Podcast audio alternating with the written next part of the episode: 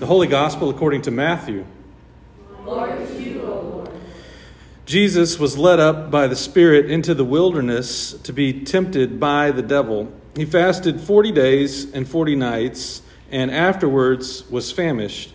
The tempter came and said to him, If you are the Son of God, command these stones to become loaves of bread.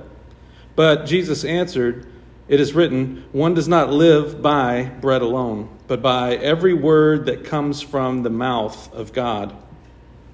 Then the devil took Jesus to the holy city and placed him on the pinnacle of the temple, saying to him, If you are the Son of God, throw yourself down, for it is written, God will give you into the angels' charge, and on their hands they will bear you up, so that you will not dash your foot against a stone.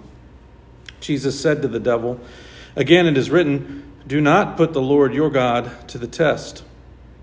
Again, the devil took Jesus to a very high mountain and showed him all the realms of the world and their splendor, and said to him, All these I will give you, if you will fall down and worship me.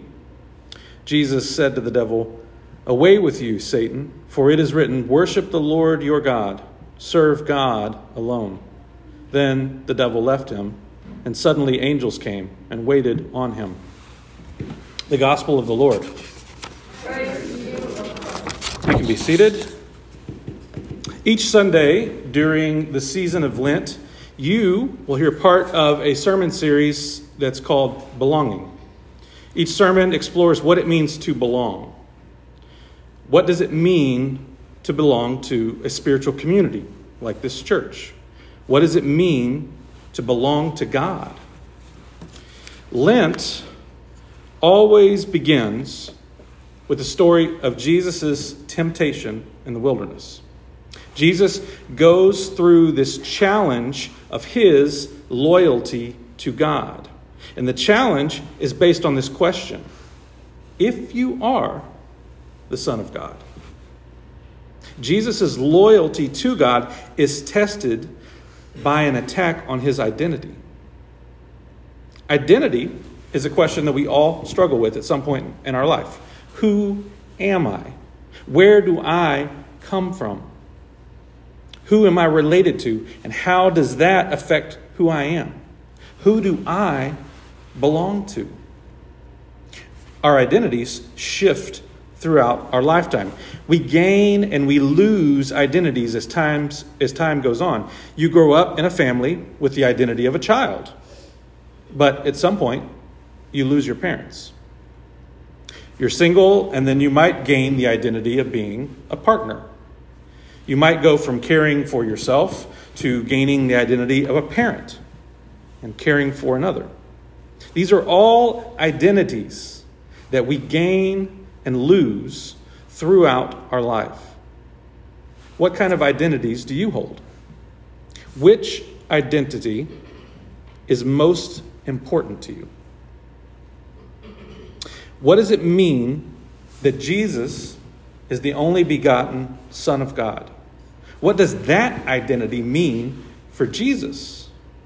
Primarily, it means this Jesus is connected to God and one with God in the most fundamental way. It's why Jesus does and says the things he does, because of his connection to God. Jesus' identity is first unveiled at his baptism. As he comes out of the water, a voice says, This is my Son, the beloved, with whom I am well pleased. At his baptism, Jesus hears and senses this connection to God. But before he begins his ministry and teaching that will literally change the world, there comes this question of his identity. If you are the Son of God, the devil says. One of our pieces of theology is the understanding that Jesus is fully God and fully human.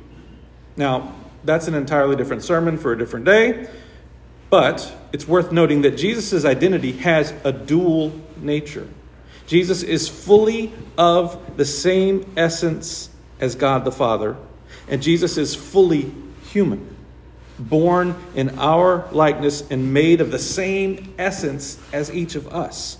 Jesus' nature is 100% human, 100% God. Jesus' temptation is ultimately not about whether he is the Son of God or not. The devil knows Jesus' identity even before the rest of the world does. What the temptation is really about is this What does belonging to God mean for Jesus' ministry? What does it mean to belong to God? How does that make your life different? Knowing that you belong to God. Your belonging to God should make you look at the world differently. Belonging to God allows you to see God's nearness. Belonging to God allows you to notice all the ways that God is present in and around you. This isn't the first time that the wilderness has been a part of the story of God's people. Jesus' wilderness journey recapitulates the older story of the people of Israel wandering in the wilderness after their exodus from Egypt and before their arrival in the promised land. For Israel, their time in the wilderness was also a question about their identity. Would they accept the identity of being God's chosen people? Would they trust that God had a destination in their future? Would they seek God's presence through the tabernacle in their midst? Would they be loyal to God? When you ask the question, to whom do you belong?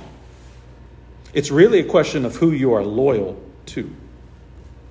Jesus' experiences this challenge of his loyalty by questioning his identity. And Jesus' response daily, Jesus' responses display his faithfulness to God. What does loyalty to God look like for you? Jesus is tempted by the devil three times.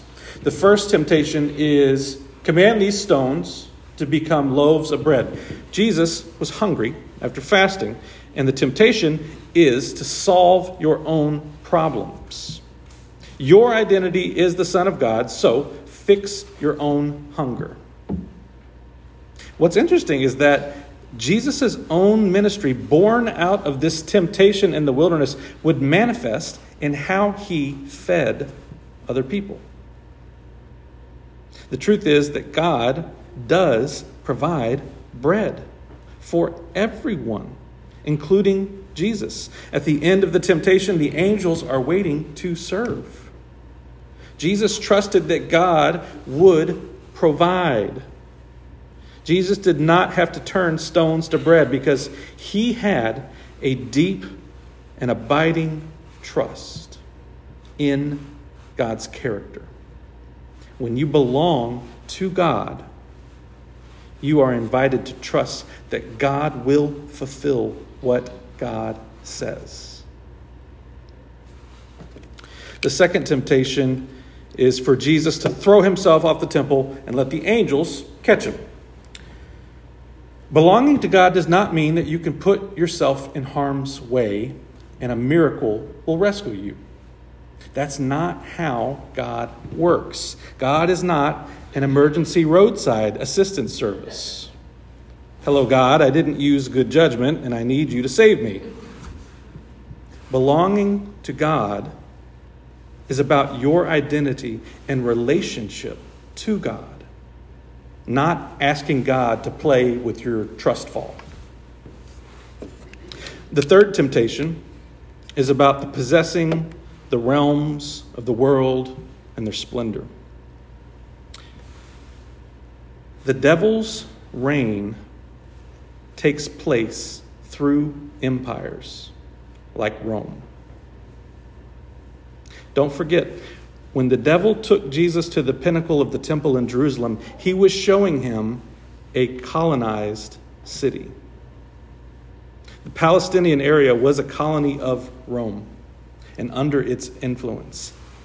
Empires operate by control. Empires influence people through the negative use of power.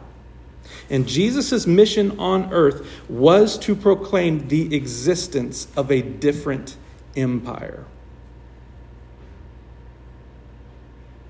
The first public words out of Jesus' mouth once this temptation was completed were Repent, for the kingdom of heaven has come near.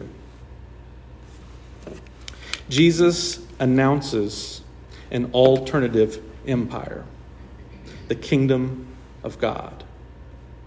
The reign of God looks like the last being first and the first being last. The reign of God looks like those who are meek, those who are poor in spirit, those who are hungering become blessed. So the question is if you belong to God, how do you resist the empires of this world that are opposed to God's empire? Belonging to God means you are born into a new identity at your baptism. You are baptized into identity that you will forever wear, called child of God. That identity does not change. You belong to God. Amen.